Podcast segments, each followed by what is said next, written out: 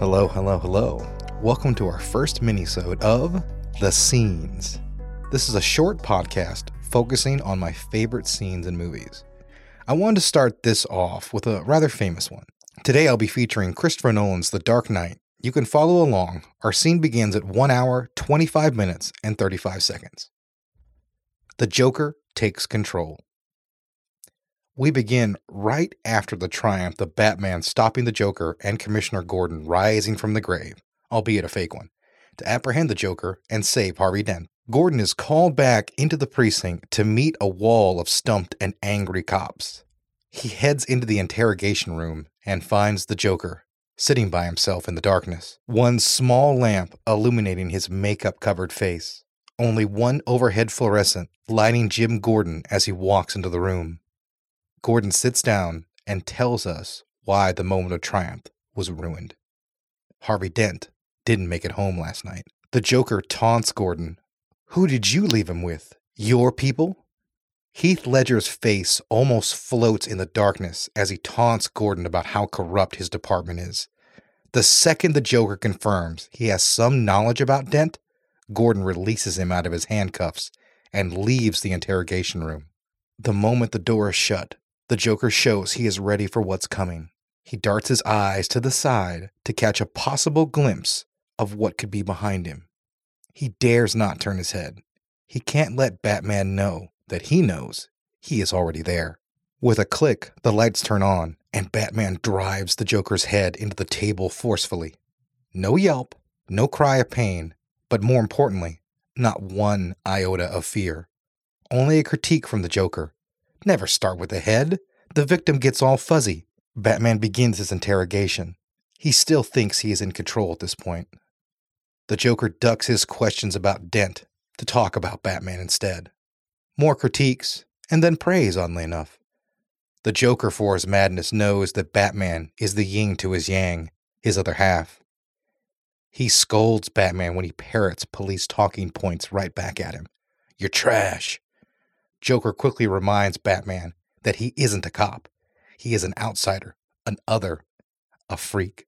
Bruce Wayne is incredibly smart, but it's a truth he can't quite accept yet. As he senses himself losing control of the interrogation, he chooses to physically wrestle it back from the Joker. The second the Joker is lifted off the ground, he knows he's in charge. He has Batman right where he wants him, mocking the caped Crusader's rules until he drops a bombshell on him. He took someone else. The police outside look to Gordon for reassurance. His tone implies that Gordon is also trying to convince himself that Batman is still in control of the situation. The Joker doesn't laugh until he reveals it's Rachel that is in danger. Batman violently throws the Joker on the table and barricades the door. The Joker cackling the entire way. He has won, and he's rubbing it in now. Playing the world's greatest detective like a fiddle. The score begins at this moment. Zimmer's score cutting like a knife into the scene. You have nothing to threaten me with, the Joker taunts. All of Batman's power negated. He is out of control, powerless, impotent. The piercing music only grows more intense. He makes Batman choose which victim to save when the Joker knows damn well which one he will ultimately select. I will never forget watching this sequence play out on opening night. A midnight screening of the hottest movie of the year. An incredibly raucous crowd for a blockbuster. Cheers initially rang out as Batman drove the Joker's head into the table. It wasn't long till the crowd was silent, hanging off the Joker's every word, just like Batman is.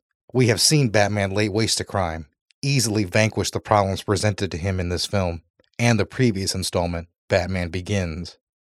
We know how amazing he is, but none of that matters to the Joker. Batman underestimated him, and because of it, he will lose. He will be tricked.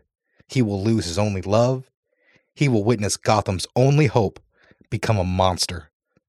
The Joker will walk out with Lau and will ride down the streets of Gotham with the glee of a madman, while the Batman stands over smoldering rubble. Batman loses. Bruce feels a pain he hasn't felt since his parents died. This scene changes the entire power dynamic of the film. Batman is no longer in charge. He will have to be better or become something worse to stop the Joker. And after this scene, the audience isn't sure anymore about which one of those options it will be. So, why did I pick this scene? Two reasons. Uh, the first one being everyone always picks the pencil scene. And don't get me wrong, it's fantastic. It introduces us to the Joker, and it's a great way to do it. But I've always loved this scene because it's where our hero and our bad guy meet up for the first time, face to face.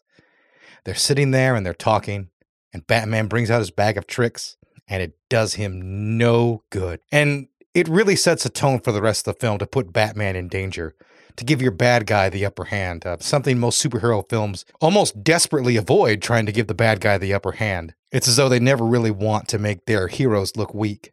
And Nolan takes that chance in this film, and it pays off beautifully as the finale draws to a close. I love almost every frame of The Dark Knight, and this scene really exemplifies everything that I truly love about it and the brand of filmmaking that Nolan brought to the superhero genre.